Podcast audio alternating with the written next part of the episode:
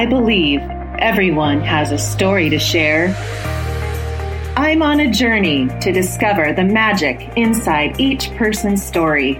Each week, I will introduce you to guests where I will dig deep and uncover the beautiful miracles from life and experiences to inspire and encourage you to live life to the fullest.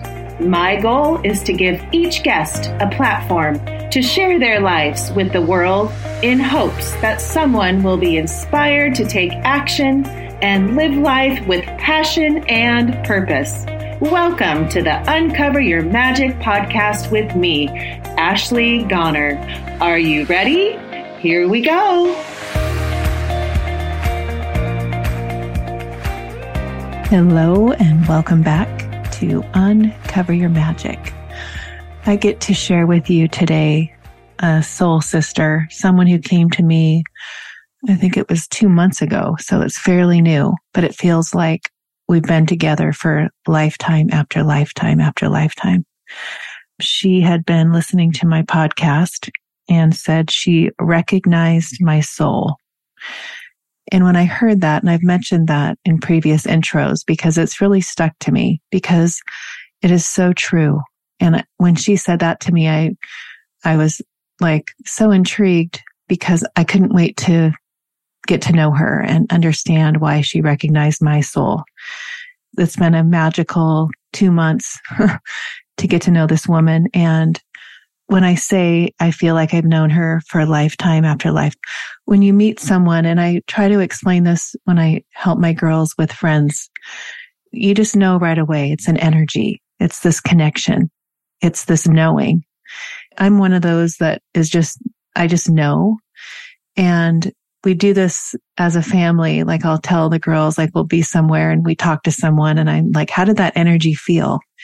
It's so important to feel that and either you recognize it and it feels good and common and loving. And my guest today, Janet, how she says it, she recognized it. And then another mm-hmm. thing I always say too is people come into your life at the perfect timing, mm-hmm. divine timing, as I always say, and people leave your life in divine timing. And mm-hmm. that's perfect too. Like I just realized too, I look back at people that were in my life and it, they just kind of have left and it's not bad or good. It's just you're in a life for with mm-hmm. someone for this amount of time and then it's time to move on or your energy doesn't connect. But I always believe that when you have that knowing or that feeling, I mean, I can talk to the girls about their friends that they really, really connect with and have this knowing with. That's what you teach your kids along life where it's okay if a friendship dissipates or you move on from a group of friends or you know, even these kids that I'm working with right now, when they have problems at school with friends and, you know, they get bullied or it's just me explaining to them like, gosh, it's just not a connection. There's no energy similarity. You know, you don't have that. It doesn't, it's not that they're wrong and they're, they're on their own journey and you're on yours and we're all energy and you just need to be like more attuned to others who you connect with and realize that and oh and just cherish it when you find those like I do Janet.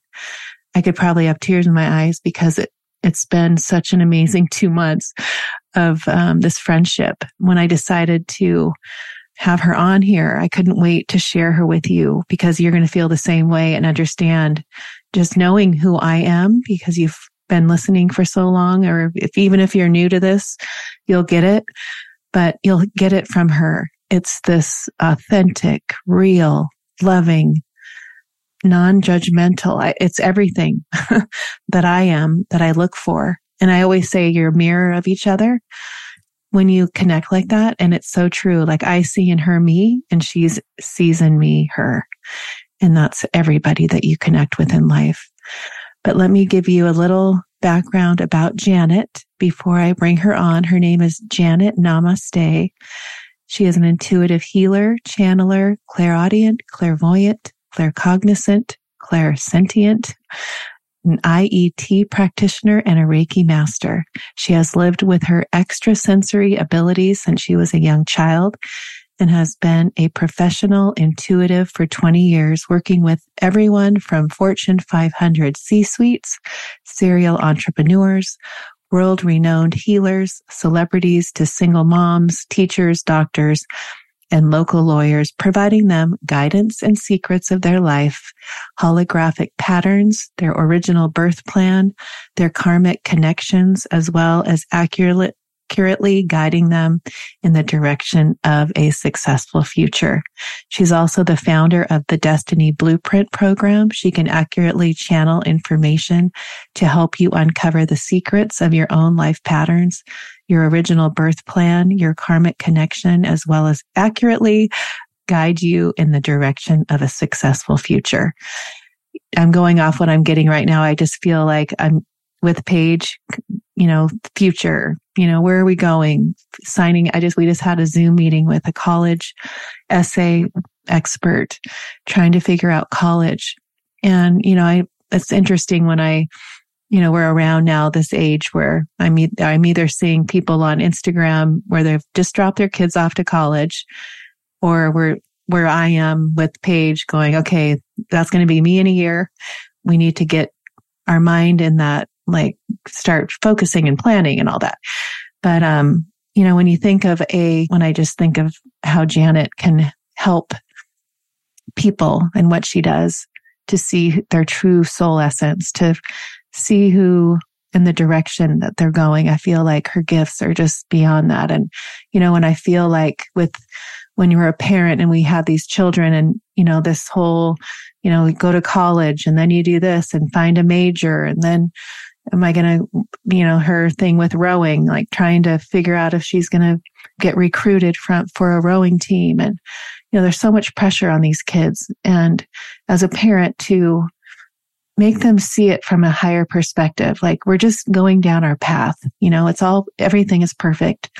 And, you know, I always say that, but to alleviate that pressure and to know that whatever is calling you is going to be calling you. Like even Janet listening to my podcast and saying it was like she was call, like I was calling her and then she called me. but I mean, for real, like with children and raising them, like letting them go down their paths and seeing if it feels right and having that remembrance and seeing if they, you know, really uh, resonate with certain things and letting them follow that path and you just be there to guide them. So important. And I'm I didn't know that until really, I mean, I knew that, but when, until you're in it as a parent, like getting these, you know, teenagers to start to focus on, you know, where they see their future and what, what is calling them and what resonates, you know, listening to that inner voice and being so clear and having that clarity is so important. And that's why I do what I do. And I know because I didn't have that. I know that's why I was called to help these teenagers get that focus and get that clarity and have the mindset tools so they are equipped to go into the future and see themselves as these unlimited, amazing, most powerful souls that they are. And until you do that, I feel like the limiting beliefs and the, you know, all the beliefs that people put upon us or, you know, that you think that you are these things, but you're really not. It's just so important to erase that and let these kids get out into the world free of that. And I couldn't be more of a proponent of having that instilled in every one of our kids. I am so passionate about that. And I see it it is such a lack in this world right now. And I feel like these parents haven't really understood what these kids are going through right now with, you know, having gone through the pandemic, all this technology, the video games, the Instagram. Oh, there's so much more layers on these children that need to be taken off. And if I could give one advice, if you're a parent listening to this or you know parents out there with young kids is to have that awareness that it isn't how we grew up. It's all, it's um, night and day. and they need the tools like the ones that I believe are so important. So reach out to me. I love to help. I have classes weekly for parents to come on and they're free. And I just want to help you. I want to give these tools so these kids can live this life of, you know, just abundance and the knowing of who they truly are and have the, these tools to set them into the future with like confidence and clarity and the knowing of what they truly, truly, truly want and who they are. Oh, it's so, so important to me. So connect with me. You can either email me, ashleygoner at gmail.com or um, just DM me. I'm always, you know, Instagram or Facebook. But um, go to my website, ashleygoner.com, and you can email me there too. But going back to Janet and realizing the power of our energy and what comes through on this podcast. I mean, I just even this having this podcast alone has expanded the these beautiful souls like Janet into my life. And oh, I'm so grateful. I, it, grateful doesn't even give it what I feel. It's just, it makes my heart so, I mean, so full and so this knowing that we're all coming together and we're recognizing this soul tribe that we have all come here to do. And we're all coming here together and we're all joining. So connect with me because if you do, you know you're in my soul tribe. And just like Janet did, she stepped out and and emailed me and connected to me and and now look, I'm just like in awe of our connection and it's a beautiful thing. You're going to just fall in love with her like I did. And I guess without further ado, I get to have you meet Janet now and share her magic with you. So please welcome Janet to the show. Welcome, Janet. Thank you, Ashley. Thank you. Thank you. I've been looking forward to this from the moment that you and I connected. Oh, you have no idea. so I want to kind of, you know, not knowing where we go. And I just got done finished telling you that I never know what I'm going to ask or say or where, how it's going to begin. But what's coming to me is today is the girls went back to school, right? And we talked this morning and I remember booking this call with you thinking August 14th. Oh, that'll be the girls' first day of school, not knowing where my feelings would be at that moment. But since we have connected and we are so similar in the way we parent and your ch- children are very similar age. I know Juliana's going 19, almost 19, 19. almost 19 and then your son Mikey is 15. So like a year difference, but we've parent so much the same. And I, you are a new friendship to me, but it's been the feeling of I've known you for every lifetime. And it's, I could probably cry thinking of it. In fact, this morning driving here, driving home, I had tears in my eyes a lot. And I think I'm emotional just because the girls are, you know, drove to school by themselves and, you know, their one year of high school together. And I, but I was picturing how we connected. And when you connect with someone like I did, with, like you and I did, it just takes that soul connection to the next level for me because you don't just meet somebody and connect like I've known you this way. I mean, there's certain people in our life that we can say that about, but it's so far and few between. And what I would love for you to start with before we go down into people getting to know your background and all of your beautiful gifts. Explain how, like, what you felt like when, when you do meet someone, like how we connected and how, I mean, I, I guess you saw me on the podcast. Like, can we yes. kind of re- let people kind of understand that? Cause it's so special. It was indeed, you know, when the moment when I heard your voice and I started listening to your podcast, I just felt it was a sister. It felt like these four letters and felt like home. Truly, mm-hmm. it did. It felt like home. And um, they say that you know someone by the resonance of their voice and when you look in their eyes and just your message and just the essence of your soul and your auric fields and your heart. It was just so beautiful. It felt like you and I, even though we're not part of a girl band, but we could be part of, we could harmonize. Right. we, we would. And I just reached out to you after listening to a few podcasts because it was so authentic and I never, I never met anyone honestly that was there's always souls that have amazing aspirations that are doing incredible work in, in this world. But being in the 3D and 5D and trying to navigate through these times, especially when you have teenagers and there's so many other distractions that they go through and your passion and purpose of even teaching these young teens. And I said, Oh my God, this is, this is what I do. This is what right. I, I love to do. And then you're speaking about your marriage. And I said, Oh my God, this is like so similar to my relationship with my husband and the way of the parenting is in itself. It, the, my view on that wasn't just of the way you were parenting them, but of the way that you were parenting yourself. And that's what I really fell in love with is the fact that you are just super authentic, just beautiful inside and out. And that connection, it was magnetic. So the positive of how this like modern technology is, is that if we were living in the 1980s, maybe, you know, right. I don't, I don't know if we would have met so soon, but I do feel that we were contracted to meet it goes without saying. When you're speaking and I hear you talking to others in the podcast, it's as if I could finish your sentences, not because I'm intuitive, but because it just feels like truth. That's it. Truth and love.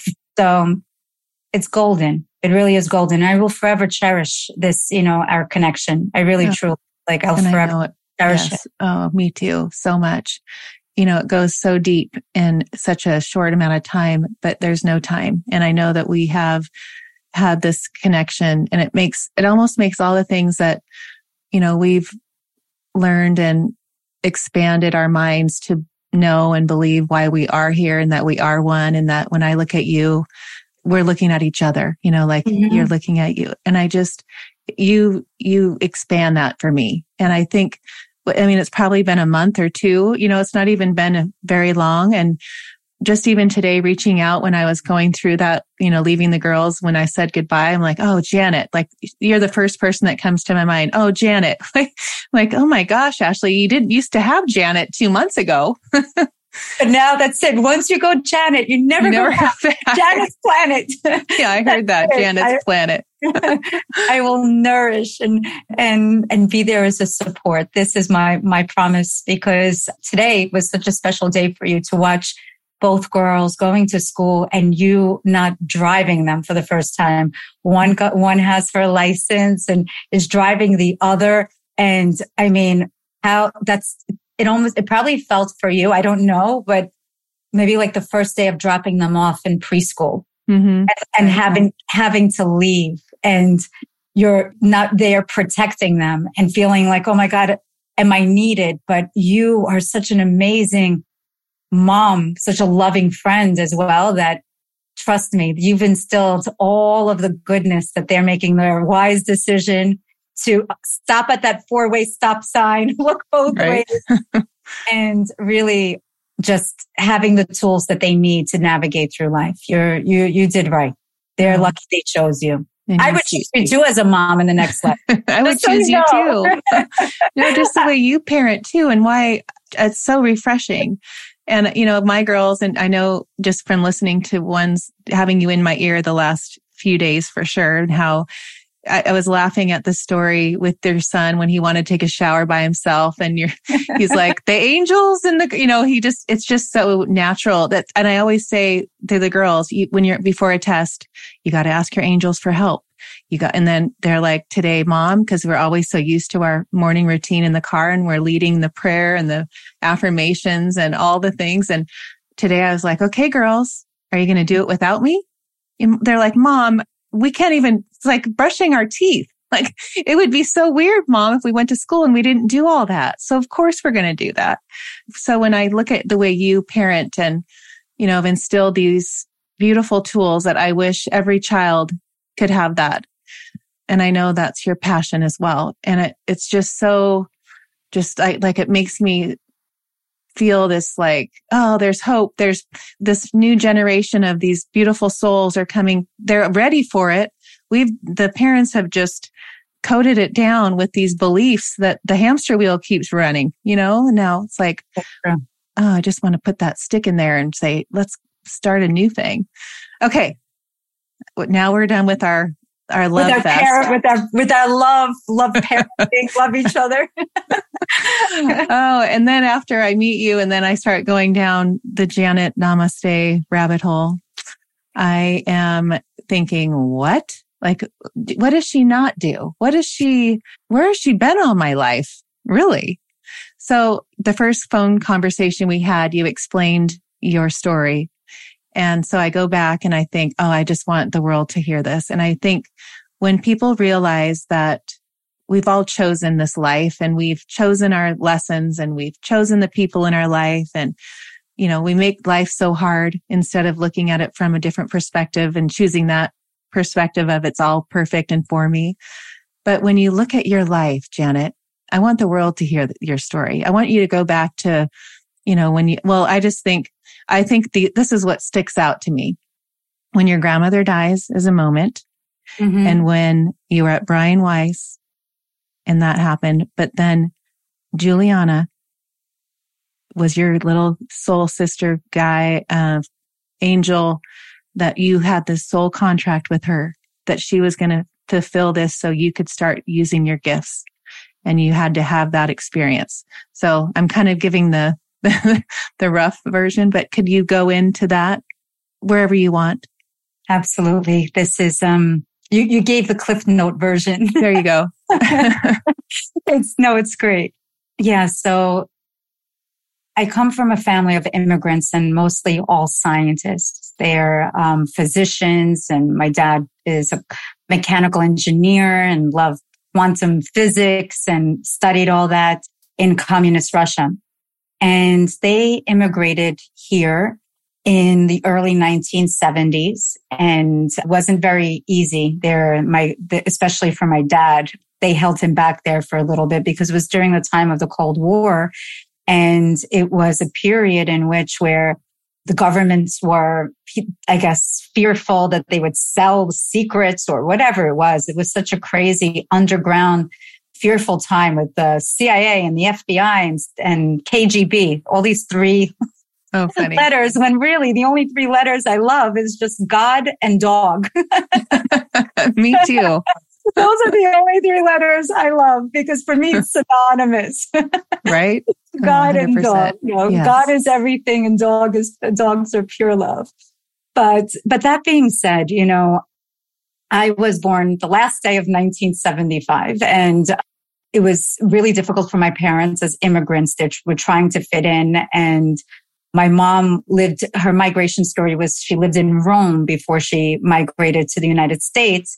So she, she had to learn Italian. She had to learn English and she knew Russian and all these other languages she was exposed to. So here I was exposed to many languages. My grandparents also, we were in this one little bedroom in Brooklyn, New York. And I lived in the same bedroom as my parents in a crib until I was about five. I just thought, and since I'm only like five foot one, five foot two, but I thought everybody slept in a crib. I, did, I, did, it until five. I didn't know any different until I, I realized my other friends had beds when I moved into a house. And that being said, the first, um, the first miracle. And I feel that throughout life, we all have these death and rebirth moments. And those death and rebirth moments, they're moments where we think like you have a choice, either love or fear. And you may think that you're victimized and saying, wow, life is happening to me. Why is this happening to me? And going into victim mode or of why is this happening to me? And life is happening for me, for me versus to me, for and to. And that being said, from a very young age, I just knew how to read auras and how to read colors and how to read the vibration of love. That's, it was the language of love. It was frequency language. Now people call it light language, but I thought everyone was able to speak in that love frequency and being exposed to many different many different nationalities. My grandmother was from Romania. My grandfather was from Germany. They spoke the, in those native tongues and in Russian and in those, in those lang and German and Yiddish. And it was so many languages. So English was my sixth language. So being a translator, I think my brain was able to go from left brain, right brain very quickly. And I would at times as a kid close my eyes because I didn't know what language they were going to speak to me and just feel, just feel. And that's, you know, we're, I wish I taught my kids other languages. That's actually, mm-hmm. if I had, I don't regret anything. I truly don't. I know that everything that we've gone through in life has gotten to where we are today but I wish I, sp- I spoke to them in other languages and I didn't take the advice of their speech therapist when they were very young, you know, hmm. mm-hmm. because it really does something to the way that our brain develops later on, even of problem solving, even mm-hmm. about problem solving. So that being said, the first death and rebirth was my grandmother's death. I was 18 and a half months old. I was sleeping in the crib and my mother took the day off and was going to take my grandmother to get help because she was really suffering from depression. She was in a new country. She was, we found out later that it's the whole female lineage in our family that we have a vitamin B deficiency. It's like the hmm. MTHFR mutated gene that we can't metabolize vitamin B. I never knew. Yeah, it was, it was interesting that my mother, my sister, like um, my children have it now. It's passed down from the, from my lineage, apparently. And when you can't metabolize vitamin B, you can go into a depression as well. We need all our vitamins, our minerals to help the balance, the harmony. So she was really going through a depression. So through that death, you know, the unfor- unforeseen circumstance, or maybe was written there in the soul contract, who knows, right? That was my first experience with the other side. So after her passing, I was able to communicate with her and I would speak to, I had a pink teddy bear that she had gifted me with, you know, and I would speak to the pink teddy bear as if her spirit or her soul was still in there. Hmm. I would always talk back, you know, and that's what kept me comforted at night because the mother daughter relationship, which I don't think I ever spoke about that to anyone, especially on a podcast, but to you, it, seems, it seems like that's your MO. You, you really get people to, um, just by you being you, just, um, I never, never said this, but the mother daughter relationship that I had with my mom was severed at that moment. You know, mm. she, she had me when she was 23 years old and here, like She's not even 25 and she loses her mom to suicide. Wow. So she was trying her best. This I know of being a parent to me, but at the same time, the grief was so loud in the room that she was trying and it was almost robotic of being that parent, like making sure that my needs were met by, by food and water. And there wasn't neglect in terms of like her being cold or mean. She was never mean to me, my mom, but she just wasn't able to be nurturing, you know, because she herself, I think, didn't experience that from her mom, you know, mm-hmm. and this losing her mom, like, so I realized at that moment at such a young age of I was trying to mirror. That's something else I never said out loud. Mirror. wow. Mirror my parents' emotions and even the other grieving, like my grandfather's in order to be accepted and for them to see my heart again. Hmm. Because now in a, you know, here I am. I also felt like a foreigner. Where do I fit in? Now I don't really have that nurture. My dad was such a, you know, rigid at that moment, very rigid, very strict, what appeared to be very cold, but that was a lot of fear inside of him. He really had a difficult and challenging time in Russia. I mean, he used to get beat up by wow because of the rank that he held. So he wouldn't leave the country. They would threaten him. That was during it was crazy times. So these are things that you don't speak about. And I, I felt that in his bones. So he then developed another, he developed a disease, some form of food, um, from food, a hepatitis form, like it was a blood, something in the blood that he ate and um, got very sick and he became very ye- yellow. And I remember being a couple years old and just putting my hands on his liver. And I knew where the frequency in the body, what need, where the root was. I didn't understand why the doctors just didn't know. Wow. And how come they're all worried about him? I knew that's the frequency that needs to be balanced. Hmm. And my mom, it was always her heart and my grandfather too, but I couldn't, I couldn't get so close except to my grandfather to put my hands on her chest. There was, there was a wall that after my grandmother's passing that I want to say is still there till this day. You know, hmm. um, there's a reverence that I have for her, but that type of mother daughter relationship that I have with my own daughter, it's very different. You know, it's so mm-hmm. different. So that was my first of seeing on the other side, seeing vibrations, healing, knowing I would be able to scan of, I couldn't comprehend why people's words weren't, weren't matching of what was in their heart. So I started doubting myself of what is real and what is not real. And where do I fit in? I just want, I did not feel, I always felt different and it wasn't different in an ego like type of way. Like, oh, I felt different. I knew I was going to be something different. I felt like I just wanted to fit in and I didn't have a place to fit in. You know, like the, toy that we used to play with when we were younger, where we had four different blocks and there had to be one where you, you had to right. take the square, put in the square. Yes. felt like my shape, that there was nothing where I would be fitting in, no mm-hmm. matter what. Yeah.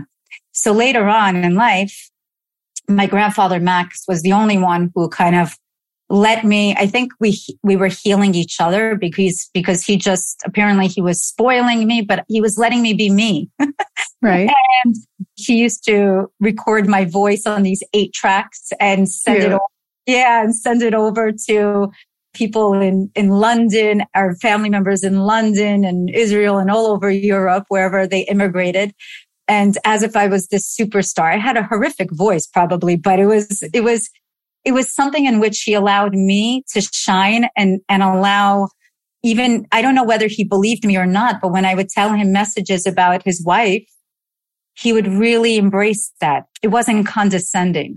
You know mm-hmm. how some adults, when they're speaking to children, they're like, Oh, really? Oh, right. Like that, you know, obnoxious. And it was, it wasn't like that. So fast forward, we end up moving to Staten Island I was five years old and it was a house that my grandfather helped, um, buy. It was $90,000.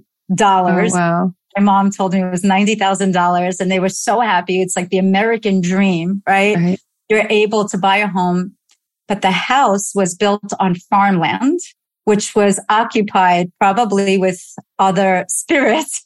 oh, funny. that, huh. um, so I used to, um, and I was the only child until the age nine. So I used to hear voices in between the walls.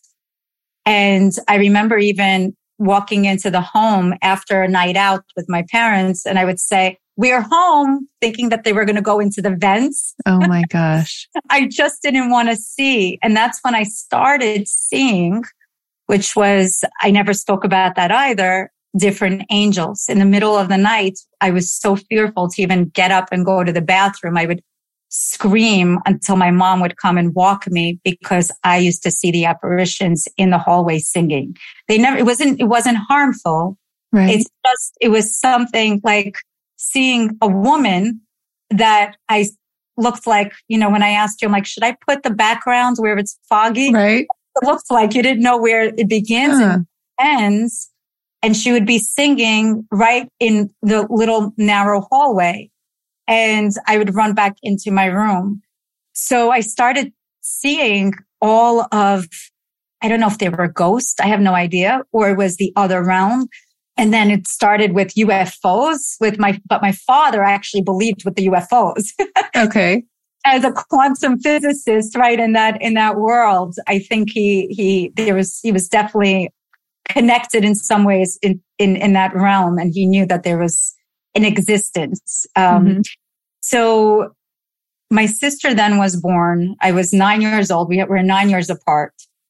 Hmm. And my grandfather passed away around that time. So I really felt another, it was another death and rebirth feeling of, oh my God, I have, who am I going to open up about my gifts here and just be myself? Or just not even my gifts, just my, just me. Just you. Yeah. Just me.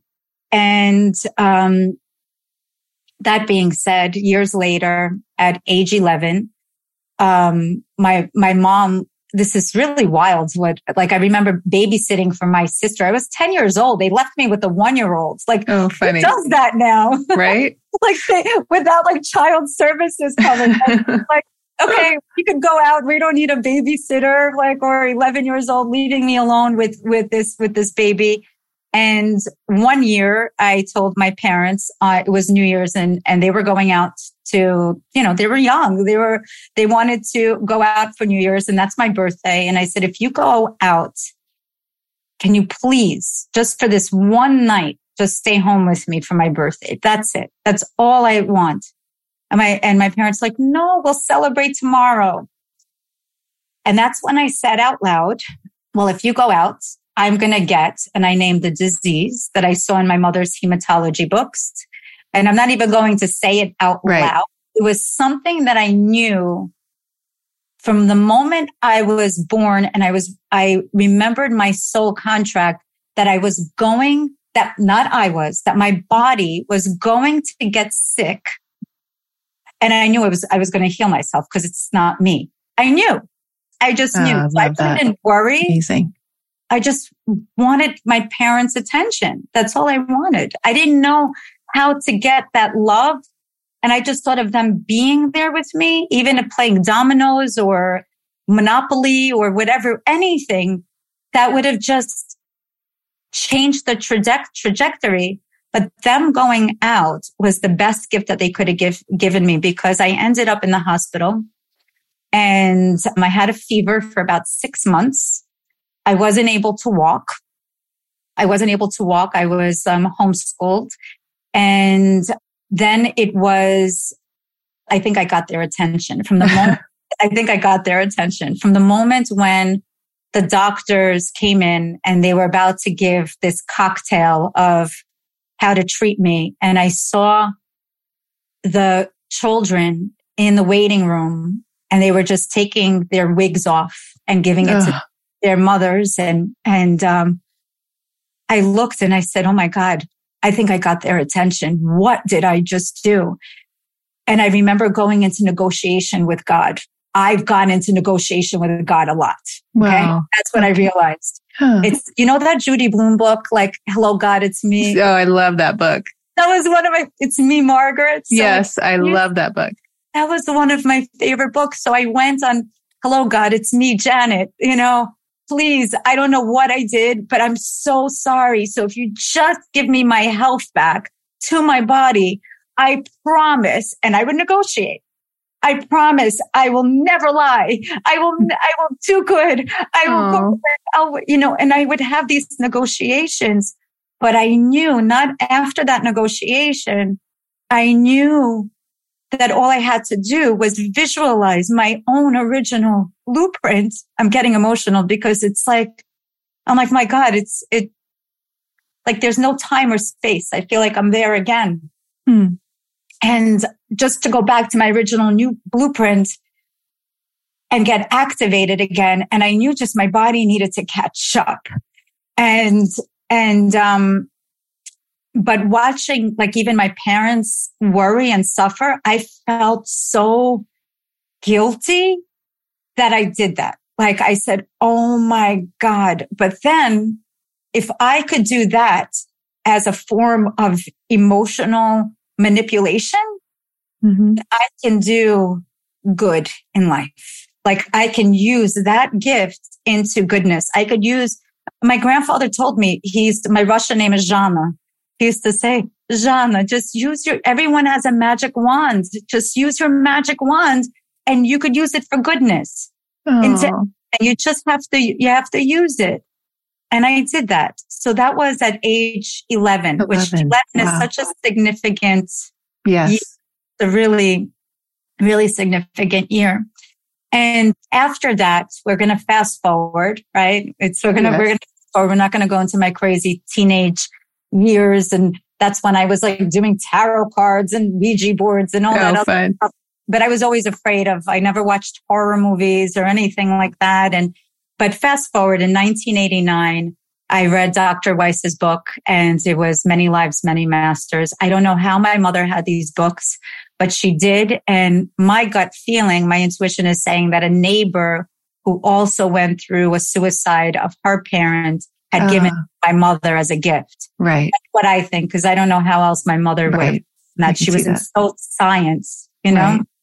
And I read the book 1989 and I said, one day I'm going to meet Dr. Weiss. Like I just felt the way I felt with you that it was soul sister. I felt like this was another hmm family member and, and because he spoke in the same vibration of love as you did, as mm-hmm. I do. And what I loved is the avant garde of not fearing of being ostracized, of being truthful to yourself, the authentic, which was always my thing. Like if I show people who I really am, will they still like me? You know, mm-hmm. I just wanted to be liked all the time. It's, it used to bother me like if someone didn't like me. Yeah, me too. Yeah, right? Yeah. Or if I got in trouble from a teacher or anything, if I disappointed something and I got, yeah. oh, it would just ruin me for days. It would really, really, really ruin me. Yes, I'm with you. It, Keep going. Right. And that would eat you up inside. Yes. thought of why won't they like me? Why won't they like me? And I remember my father, like, he was very straightforward. Not everyone's going to like you. And I'm like, but Papa, why? why? It's, um, but now, now I, now I get it. Now I get it. We, we are here as catalysts for others as well to not trigger in a bad way, but maybe to open their heart, to crack their heart open, mm-hmm. whether positive or, or there's no negative. It's always positive, you know, right, for in the long run. Let me yeah. it just it flashed in my head two nights ago. I had a dream about just what you're saying. And it just hit me about an old boyfriend that I, I liked. He didn't like me, but it was high school. I mean, what? I'm 54 now. How many years this goes? I don't think I've thought of that person for since then. And it was in my dream, Janet. And it was where I was trying to make him like me. Yeah. And I was, try- I kept looking in the mirror and trying to fix my hair and go back and see if he liked me. And then it was, try- then his friend came and he kept telling him, gosh, she's amazing. And I kept going, are you listening? Like it was so, isn't that funny that yeah. you just brought that up? Gosh, that, and I woke up in the morning going, that is so weird. I, like I was trying to figure out a way for him to like me. Yeah. That's crazy that we're speaking about it now. yeah. Okay. Keep going. But that, um, yeah. Crazy. Yeah. But that's, yeah. So it's, it, you just, you just want to be liked. Right. So so here I am, 1989. I think I was in eighth grade. Actually, I don't even remember. And now I grew up, my father, who's this immigrant, he's like, you're going to get an education of, cause I wanted to be a teacher. I ended up going into pharmacy school because he wanted me to, but then I ended up quitting because I said, this is, this is not what I want to be doing. Oh I, my gosh. I, you of all people in pharmacy school. yeah. I'm like, it was, I know our conversation right before this. I can't do anything. I won't even take a Tylenol unless I, I know dying. What you know? made you even think it was his idea? So you just oh, went along with it? Because because yeah. in this because it's like you're going to be a, a you're going to be a doctor or you're going to be you know really was just either a pharmacist or a doctor. I didn't have any other choice. Like he really went like communist huh. To me.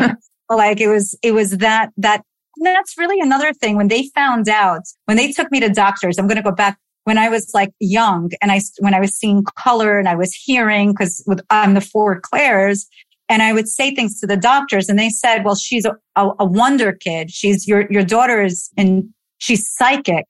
My father told me if I tell anybody, they're going to send me to Siberia in prison. So that fear, my huh. cells. Yeah, my cells. That's, he used that fear tactic of me sh- shutting my mouth and not being my true self. And your cells, whenever it's a lie, your cells contract. They perceive it as, as an attack. Your entire body contracts. So I was going through this contraction. So whatever I did, it was so easy for me to manifest that disease at that time because my cells were already contracted. It was right. so easy just to turn it on. So that fear was inside of me. But then uh, as a rebellious teenager, I'm like, oh, this is crazy. I needed to just be my true authentic self.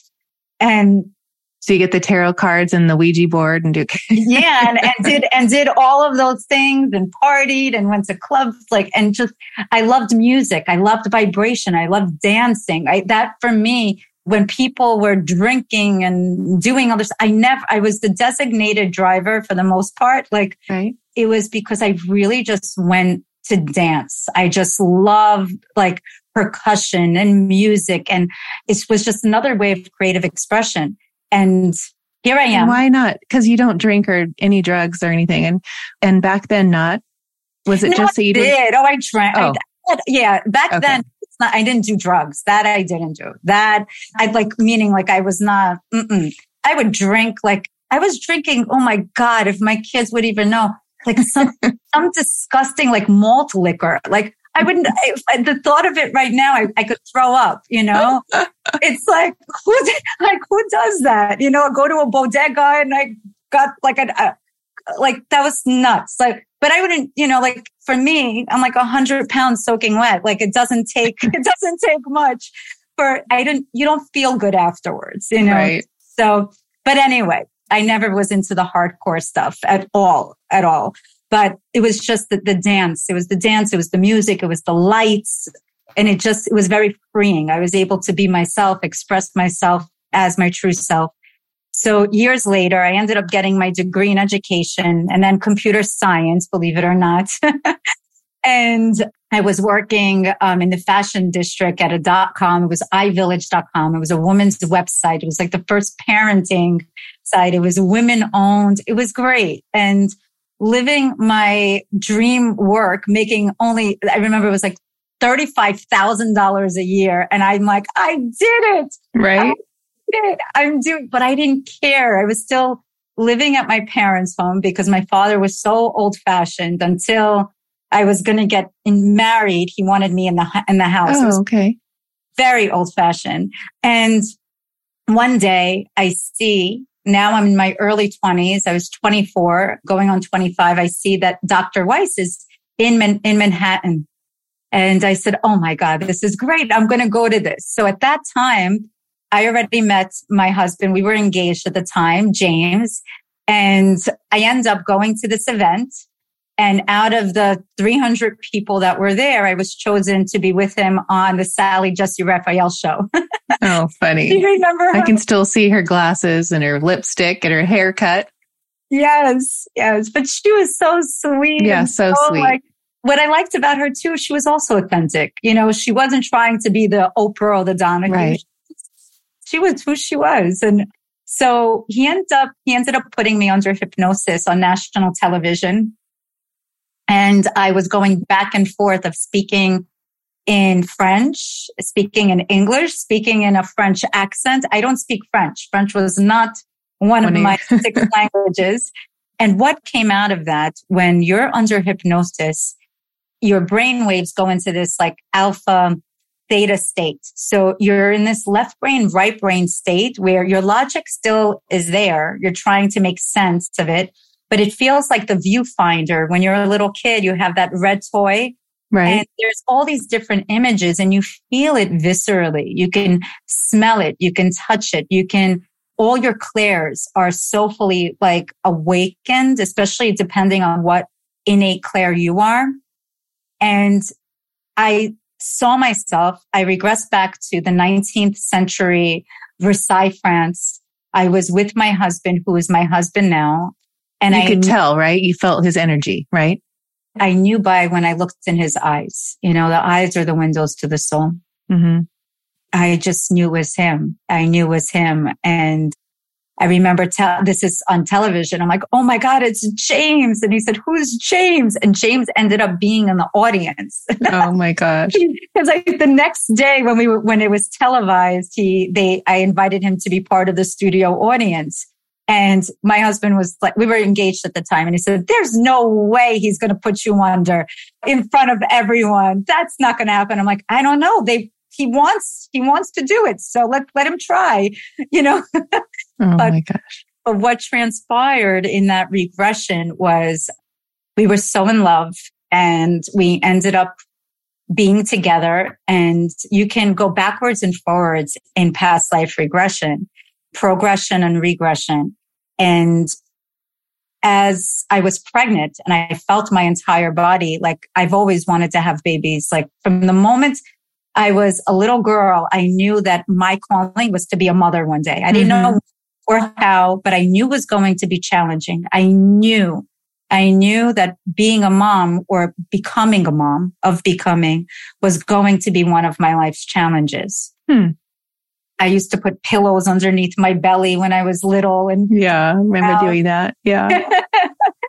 and here we are. They, he puts me under and I see that I'm pregnant and that was it. That's when the tears started and I couldn't stop crying. I was hysterically crying. Wow. Hyperventilating, mascara coming down my face. I mean, it was, and I couldn't even wipe my eyes. And I knew on one hand, I was in on television. And on one hand, I was still in that moment of just despair and the fear was so overwhelming and the sadness was my entire body. I couldn't, I didn't feel my body. I was so upset. And Dr. Weiss then progressed me and he said, let's go and let's see what happened. And, um, I saw my body floating up and all I kept on saying, this is while I was hyperventilating under hypnosis was, she's never going to see me. She's never going to see me. She's never going to see me. I couldn't even, she's never going to see me. She can't. And then I'm like, she can't see me. She can't see me. And then when they progressed me, I said, Oh my God, she can't see me. I'm right here. And I knew that I was already in another dimension. And it was my daughter in that lifetime who's my daughter in this lifetime, which is crazy. And my husband, James, who's my husband in this lifetime, he had a nanny and he was very disconnected, you know, to this child because she looked like me. You know, she was, it was just a memory. And, um, that being said, what nobody knew in the background was that my husband and I, we broke our engagement. Actually, we broke up before the engagement because he never wanted children. And he used to say, I just don't want to lose you. And I said, why would you lose me? Would be your child too. I, he just feared so much. And then one day he just said, you know what? Let's just do this. Let's have a family because if you're so passionate about it, it must be something good. And I'm like, well, you can't, you can't go back. right. you know, you, you can't go, you can't go back. It's not like, oh, sushi or, you know, right. you can't. And that's, that's, um, that was the story of Dr. Weiss. And after that, I became also, I started studying hypnotherapy and I said, what am I going to do with being a regressionist? I'm like, I was 25 years old, but long and behold, four years, four years later, James and I were married. We were married and I had a few miscarriages. I lost a few babies and he was uh, now adamant of we're going to have kids. And it turns out I have a retroverted uterus that if I wasn't a third world country, I would probably bleed out. Oh, wow. Because, yeah, unless there was some surgery to, to fix the uterus that way. It didn't, it never flipped during pregnancy. So my jewels got stuck in utero and she was preemie. And when she was born, she was born with all low mu- muscle tone and her eye muscles weren't fully developed. And she was born with a condition that would cause permanent blindness. So she didn't see us. Right. So what happened four years prior in a regression from another life happens in this parallel universe where I get the chance to reconcile with my daughter and be a mom to her. And that's when I left the corporate world and came out of the closet and started doing my healing work as the clairs and hypno work and really was to pay medical bills to be completely candid because huh. you go to the top of the top doctors and now we're on one salary. I come from immigrant parents and he's the youngest out of four. Like we don't come from not even trust funds, but it was, it was very modest, modest, um, right. upbringing. And that was the greatest gift was my child being born with not being able to see us. She is my greatest miracle because I didn't stop at anything. And I knew obviously that I was going to be, have this other, it was a death and rebirth again. And when she was five months and 24 days, there was only one doctor, Dr. Steele from Manhattan. He's amazing that agreed to do the surgery. Nobody else would do it. They would, nobody else would touch her. And I went to many physicians. And at five months and 25 days was the first day that she smiled at us. Oh. um, but she didn't see us, but it's, um, wow. And that's why I do what I do. oh my gosh. It took a couple of deaths and, and rebirths, but these are the greatest gifts of our life. It's, it's almost like I knew all those hardships that my body or the body and other people's, the players in my, the soul family that we were going to go through. But the conclusion is celebration, not mm-hmm. just. Right. You know, when you talk about parallel lives and death and rebirth. So explain that because you're explaining it in a way that I've had um, past life regressions and, you know, I've seen Richard before. I've felt Paige. I know that feeling. I understand what you're saying. So are you explaining it like you have to, you're, you're, repeating, like I just finished your podcast with Rob and I understanding the soul contracts and, and how you are with her in that one life and you knew that James was your husband too. And you're going to do that until you fix it. You're going to keep repeating it in the same mm-hmm. exact relationship. Is that what you mean? the way that the destiny program, what I, what the way was born was I can connect to the pre-birth plan. I thought everybody was able to do that. Oh, I, um, really? But I do think, I do think that, that in, when we go into that zero field of meditation of the nothingness of the void, that we're able to go into, it's not just the Akash. It's where we sign a contract of this particular lifetime the way that the way that my guides have shown me was that we are all the soul, like we're all, it's the law of one. We come here, we're all one. And then we are now fractals. There is this, we separated, right? And it appears that way in 3D. So really, like I see you and me and you see me and you. Um, but each soul has their own contract of certain themes that they have to go through in their soul contract. They're like, and it's that they must complete. Right. So that they wrote for themselves. That they wrote for themselves, but it's even not only that they wrote for themselves, there's something of beyond our, the scope. It's of what the light, the creator of God has written in a sense of what we're all going back to is really, we're going back home and home is synonymous with love, period. But these universal laws, we came here to remember who we actually are, which is a piece of spirit. So before our soul comes down here onto planet Earth, which Earth, there's so many, there's like so, like billions of planets out there. Right. But we come here to Earth, like it's like, we come to Earth, it's like a summer school program. like, let me learn a billion things. I want to learn about pain. That's why it's density. And I want to learn through relationships. And I need to forget a moment that I am not eternal in order for me to go through. I have free will. We all have free will. So I make the choices for ascension because as you ascend, the choices that you make affect me. The choices right. I make affect you and vice and everybody. So when we think that it's just me, myself and I, you are still living in this idea of this illusion of separatism when in reality, we are all part of different star systems, come from different soul families. The way that they show me is there are 12 different homes per se that have specific themes and virtues associated with it. And we reincarnate with these particular people or souls that we make contracts with. That's why sometimes the ones that really challenge us, we're like, Oh my God, but we, we made us, the contract is right. always done by love because the only way you can ascend is for somebody poking you and pushing you into the doors of your destiny. And sometimes it's by being annoying or being mean. And because we learn through polarity here on planet earth. It's so dense that we're able to see light and dark, but where we're from, it's all light. Mm-hmm. That is our real home. This is not our real home. And the, the truth of the matter is that each of our lessons, we have these sub, sub themes.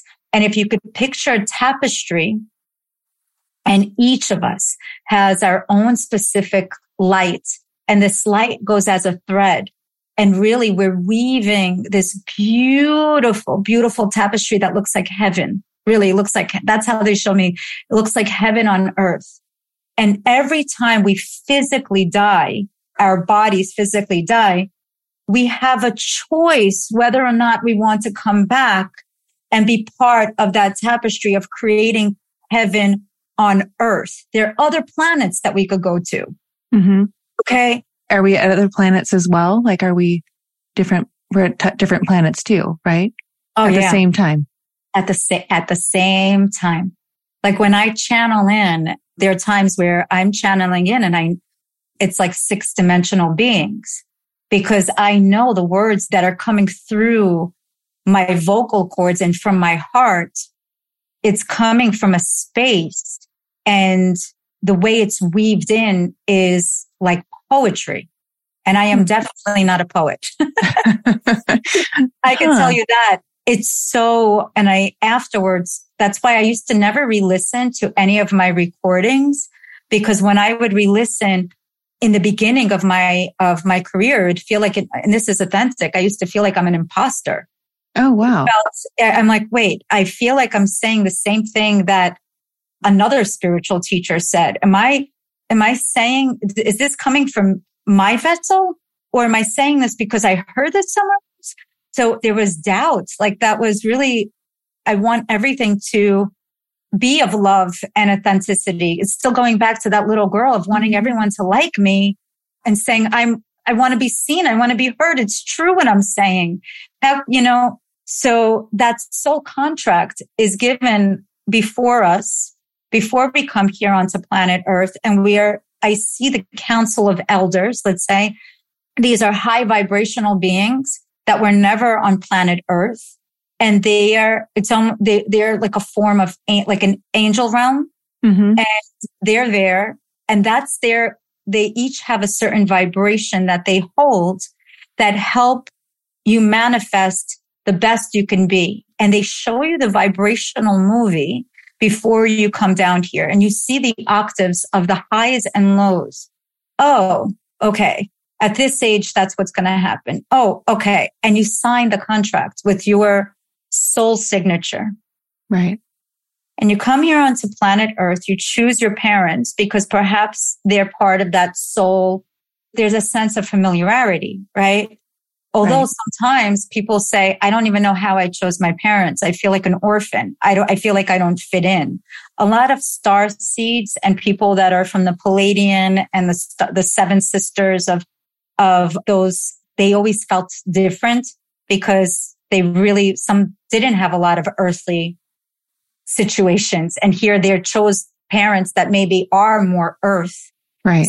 Feel very different. But do you feel like I always have heard, you know, I've always believed that too, but now listening to you and then Rob Schwartz, is it, did the parent, aren't we all part of one soul, like yeah. family? So why does it mean that the kids picked, like we picked our parents versus we all came together and said, okay, we're all going to go. You're going to be the mom. I'm going to be the daughter, that kind of thing. The children from when they showed me is the children choose the parents so they can help go into the doors of their destiny. So my mother, like I mentioned before, that I always felt that maybe because we were close in age, like there wasn't like a mother daughter, like she's right. like that with my sister, maybe because she had her older. She had me very young, but I probably chose her because I never would have been as independent as I am if I had a mother that was very nurturing and that paved every way for me.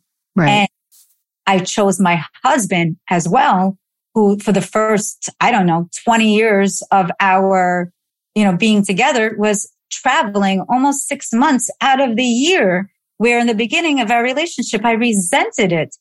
But I chose him so I can be my authentic self.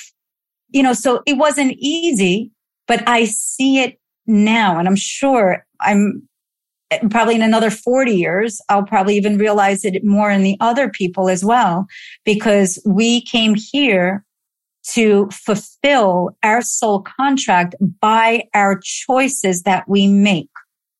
Every moment we choose. Is this, you know, fear or love? Right. Fear or love.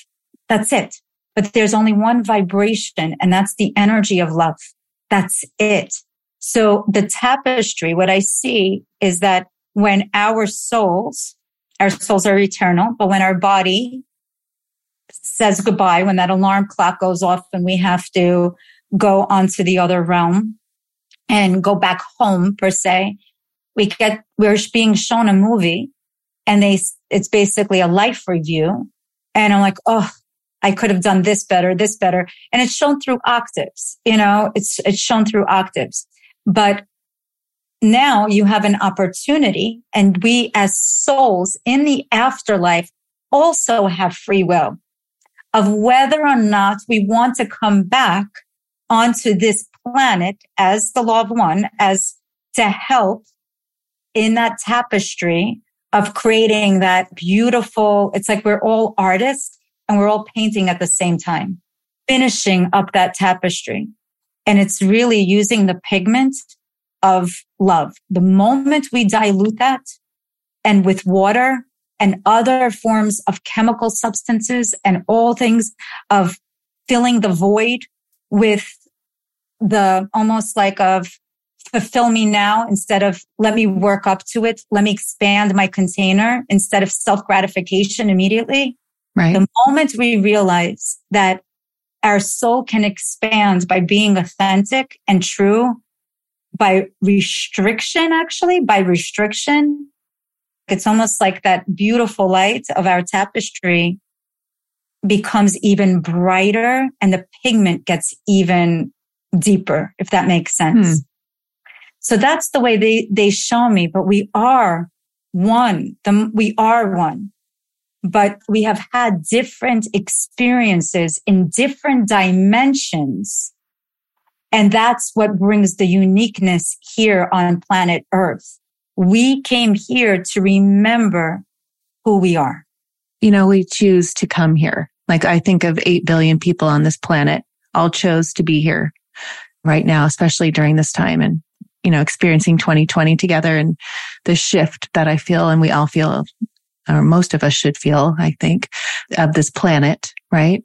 But yeah. do you look at the souls that came here now as brave? And I've heard talk to some people, you know, like there's a line waiting or mm-hmm. a lot of people don't even want to come down, come here to this planet because it's so dense and, you know, so much work. But the people that do come are those ones that are so brave that just are, have it in their soul contract to move the to ascend the planet faster? How does that look yeah. for you? Yes. Even now, I think the souls that are coming here at this moment in time, they're wired differently. I mean, even think of like the population of how many autistic children are now. And they ask why. Is it the, is it the environment? Is it what the, the mother was exposed to? The father was exposed to? These are special children. Did you ever read the book Indigo Children by? Yes. Oh, a long time ago. Yes, I remember that. Oh, yes. Oh, he's one of my teachers too. Oh. oh. yeah, that was, oh my God. He, that was a long time ago with, with indigo children. And it's these amazing children that have this auric field. Like it's a, and I also, I feel like that there's like there was a Dolores, the Dolores Cannon book where she speaks about the three waves of volunteers. Right. And how depending on what is going on on the destruction of the, of, of the world, of earth, earth was such a beautiful place, but through environments and a lot of like these ego and, and of all different power, struggle of power, we're actually destroying Gaia, which is her own. That's a soul in itself. Gaia is the soul of our planet, Earth. Right. We're one with Gaia. Gaia is part of us. So every time when we like are choosing to utilize something that is synthetic instead of natural or something like that, I mean, we're just and utilizing all of the resources, we're diluting the essence of Gaia. And now we have these catastrophic, like she's saying, stop, wake up, like these catastrophic wildfires in Maui. Which I know. I was just going to ask you that. Oh my God. It's like her saying, wake up. I'm going to go to and wake up the, in the most beautiful place on this planet. Right. Maybe this will wake up humanity. Maybe COVID will wake up humanity. These souls that come onto this planet Earth at this moment in time, these are high vibrational souls. These are one of, these are courageous souls, but they're wired completely different. Like they came here really to look what's happening with AI. It's like of, so they're coming here, I believe, to help. It's almost like not to go backwards, but mm-hmm. to get to the roots where we have to start really growing our own food. I don't really don't have a green thumb, but I could learn. But it's almost like of us showing that we care there. And when they forget, that's the whole thing. It's the parents that they choose when they forget their identity and the parents that use the iPad and the phone as their babysitters mm-hmm. just can't even think of, you know, on their own. But if right. they have someone like you, honestly, in the world of actually getting back to basic ethics, confidence, remembering that they're more than just a robot, that they are not AI, that mm-hmm. they can here, I feel like to really one of the most difficult, challenging times. They are wired and built in not just ready for combat, but they are ready with this. It's a love vibration. That's mm-hmm. why a mm-hmm. lot of them are labeled as super sensitive, uh, like of their, all of everyone is labeled sensitive now. Right. It, oh, um, the labels. You know, right. Oh, the labels, the labels, the labels. When in reality, there's so many empaths that are being born now onto this planet more than ever because the only thing that can heal this world at this moment in time is truth, compassion, kindness, and taking a step out of the comfort zone without being, you know, you know, feared of ridicule. Right. Which uh, uh, you know, I have my students and I, that just, the one I know every, it's a con, I know we're going back to the contract, but I know these little mm-hmm. souls are, we have this connection and it, there's no question in my mind when I see their little souls through those eyes and knowing that they're such sponges and they want so badly to get out and be what I'm teaching them. They know what I'm teaching them. They're just remembering it and their p- parents have put their, you know, we talked about the hamster wheel of these limiting beliefs that they don't know any better, but that's all they do and that's all they've known. And they keep repeating and repeating. But I feel like these little children now that are coming in with this different, such a different vibration and such a different knowing, they know that that's like by week like three with me, they're like, oh, I'm, I'm home. I have goosebumps, but it's like, and then their moms will say, Oh my gosh, there's light in her eyes and she's happy. And she, it's almost like i am peeling the onion layers that they've been, you know, with these blinders on with, because they don't know any better. But once their parents are like, Oh, you know, work with Ashley. I don't have, I don't know what to do with you. You're not going to listen to me. And we come on and it's just Janet, I, I know in past lives when I've done my, I've been always with children and teaching and and that's where I get my exudes out of me. Like I want, I pull their light out, but it's, it's in there, you know, and I just had this this weekend, like a, we did a top morning routine and we talked about goals and visions and dreaming big and starting college and starting high school and, you know, all the in betweens. And they're sitting there and they're looking at me. A mom mentioned, she's like, they're all like looking at you in awe. Tell me, like, what can I do? Cause what I'm doing now is not working. The social media is not working. It's all about, you know, this phone addiction, all these things that, but the parents have allowed and it just, it's like a snowball.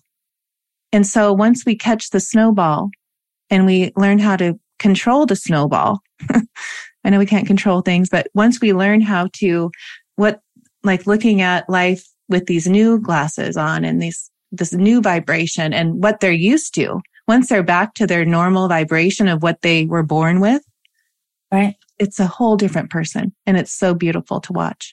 It really is. It's like um, I'm looking at your backsplash over there, your your wallpaper. Oh, like, what are you looking at? Yeah, it's like it's like little snowflakes, and we are mm. little snowflakes. We come from one big snowman, right? and Frosty. we become Frosty. Frosty our leader.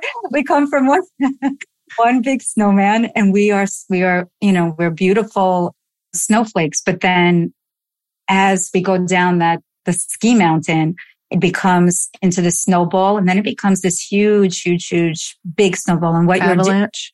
Avalanche indeed.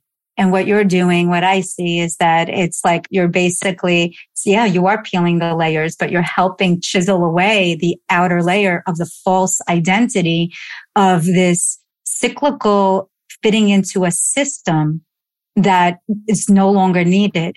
Like going back to the soul contract, it's I came here and on this parallel again to have a different theme. So mm-hmm. not to go into that snowball again, like to pit, we pivot.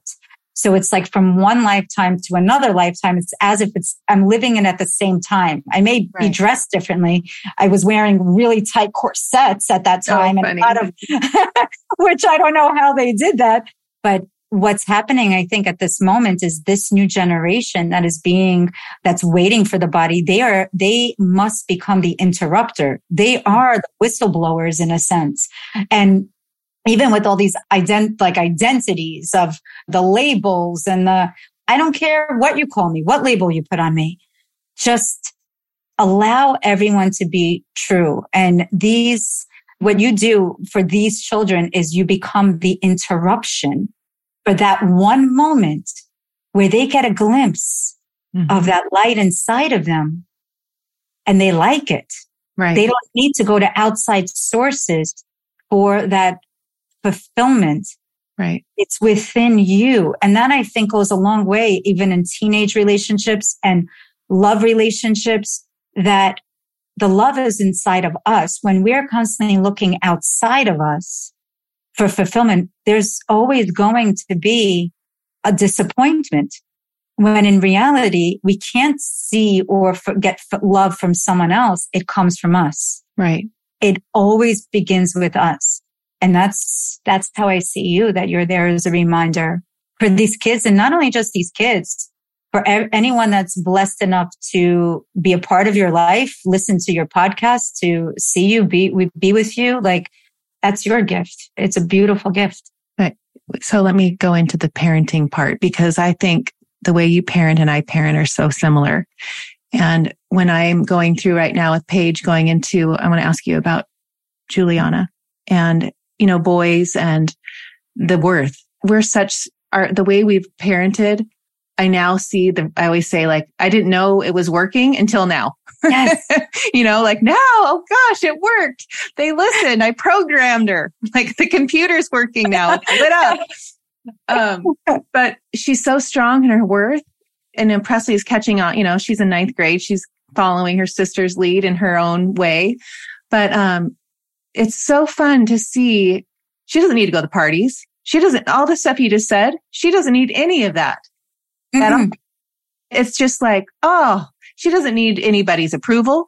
So funny. She's like, this one boy was kind of showing interest. And I said, you know, I'm always about let's, well, let's see what he's like and get to know him and see where his values are. And so she started liking him and then the values started to, the red flags started to come up. And I, I wanted her to experience that. But oh, Janet, it was like that done, mom, that can't do it. You know how, like, if I knew that back then, how much that would have saved so many times with these, you know, relationships that you have to figure it out as you go and then spend all this time, even though it's all perfect and you have to go through it and it's all good. You wouldn't have that dream that you had the other day. no, yeah, exactly. totally. You wouldn't uh, care. No, no. So I just feel like when you're conscious parenting and you've done that, what you've done your whole life with these kids and instilled it, even thinking at a boy, like I think when sometimes Mikey, boys are tougher, right? They're more like, what I'm going to do it my way. And then once, then they'll, it'll click and then it will, that'll, then you'll be like, oh my gosh, it did work. It's incredible. Like I think with boys, this is my experience with my boy, he's an athlete. He works out three times a week, three times a day, not a week. three oh, times. Wow. Yeah. Like this is like, he get, he's so disciplined in that sense. But I think when they go through like between 13 and 15, it's like almost that they don't want to be viewed as mom, mama's boy. And with Jules, she used to claim I'm very overbearing. Like I can't say that I'm a, such a conscious parent sometimes, but I'm definitely well trained in meditation that they used to drive me crazy. And I used to go from a 10 to a two when they would oh, go funny. at it. Right. Yeah. But when I say drive me crazy is that they're so much alike, even though they're a boy and a girl, they're both athletes. And I've always taught them just to be true to who they are. Right. And when Jules was younger, she always wanted to play football, like, you know, boys football. And I, and you see pictures of Juliana, like on Instagram, people probably don't think I have like family. No, she's but, your twin. yeah. Your twin. Thank you. She's ultra feminine and very like, you know, very soft spoken. And here we are. What, what happened was she, I used to say, Juliana, don't you want to go to dancing school? Don't, because I wanted her to really tune into the divine feminine. She had therapists working with her nine times a week. It was so much rigidness mm-hmm. that I hmm. wanted her to have a little bit of like, you know, suavemente, you know, in her like, you know, and she said to me, she said, mom, don't make me somebody who I'm not. I want to play boys football. And I said, all right. So we ended up, she was the only girl on a boys football team, wasn't tackle. It was, it was, I'm not that crazy. flag. Um, flag. It was flag, but they, you know, it was, ag- it was definitely aggressive. But I, now that I see boys and girls, the girls are more aggressive than Oh, funny. It's crazy. So that being said, is she ended up following her dreams and her team ended up being the first NFL, NFL flag team and her name is in the NFL Hall of Fame. Oh my gosh. Wild. This what girl was born blind. but but oh, that was it. her destiny. And that I think is the one I you know, I'm definitely not a perfect parent, but I think the most important thing about parenting is listening to your children. Yes. If they don't want to do something, and you're forcing them to do it. Cause that was like my dad. Like, you know, even the way I would wear my socks, like my dad wanted me to wear them up to my knees. And I'm like, dad, and, and he would be so rough with me if I didn't do that. You have to listen to your kids. Cause if you listen to your children, the trust that builds, you realize that they are not ownership. Our kids are just, they're given to us right. as temporary gifts, but we don't own our children. They are God's children. You and I are God's children. Right. And the fact that they chose to be part of our family is actually, I should be honored that they chose me. You know, like it's a great honor. Like he, my son didn't, Juliana's going away to college. She's moving next week. This weekend was our last weekend that we were together as a family. And Mikey didn't want to go to the beach. We got up early yesterday to go to the beach and he didn't want to be bothered. He wanted to sleep. And maybe years later, when if I years years ago, I, I would have said, no, you're going to the beach because I can't leave him home alone. Right. But I listened to him. He slept. He got his, his sleep. He was much, he was, I think they're much nicer, not just nicer, that they see at a certain point that the values and the confidence that we instill in them, if they, if we believe in them and we trust their judgment and if we listen so to them, true. Yes. then they're more open to us because there's some parents that are going through their kids stuff. Right. They're, they don't know if they're vaping, if they're like, I don't have Oh, me either. I Like- wouldn't even have to look at a text. I, nothing, Nothing. nothing. Never. I don't think I've ever looked at my kids' No. phone no. ever in my life. Right. You know, I the don't. parental stuff, I, it's just, they learn through their own mistakes in that sense. But going back to the boy stuff, that's a tough thing also. Like your, your daughter's going to school today for the first time without you there. That's another feeling of like, oh my God, do they, they don't need me. But no, you instilled great values. And then when boys, like with relationships, when we build, we teach them to learn and to listen to their own intuition. hmm They'll choose of what is a vibrational match to them. They will. Cause Juliana is going to be 19 and only now where she has her first like boyfriend in a sense, like because she, her barometer was actually her dad in a sense of those kind of values of the way that she saw and she sees the way that there's so much respect in our relationship. And I think of what she needs as an, a soul and they're good friends. They're best friends. I don't know mm-hmm. what will be, but we can only be in the here and the now. And that's what I always teach my kids.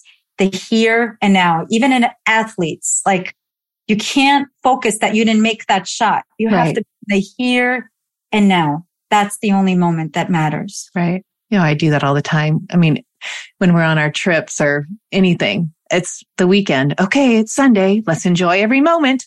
Let you know, you know, and let's be in the Yeah. present moment always. And it's just, you know, I think with me and my parenting, you know, I, like you, like no regrets. I was in the present moment. I was always, you know, I raised them like you did.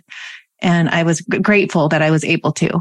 You know, some people aren't able to, but would wish they could, but I was able to and to be with them. And now when I say I see the result of that and the result of our relationships and breaking childhood things, like things that I wish I had, you know, like I did break the mold and I did teach them things, you know, like you, the, think of the relationship with you and your mom and the relationship with you and Jules. Like Mhm. what a difference, right? Like Yes. but that was Yes. conscious. That was intentional, Indeed.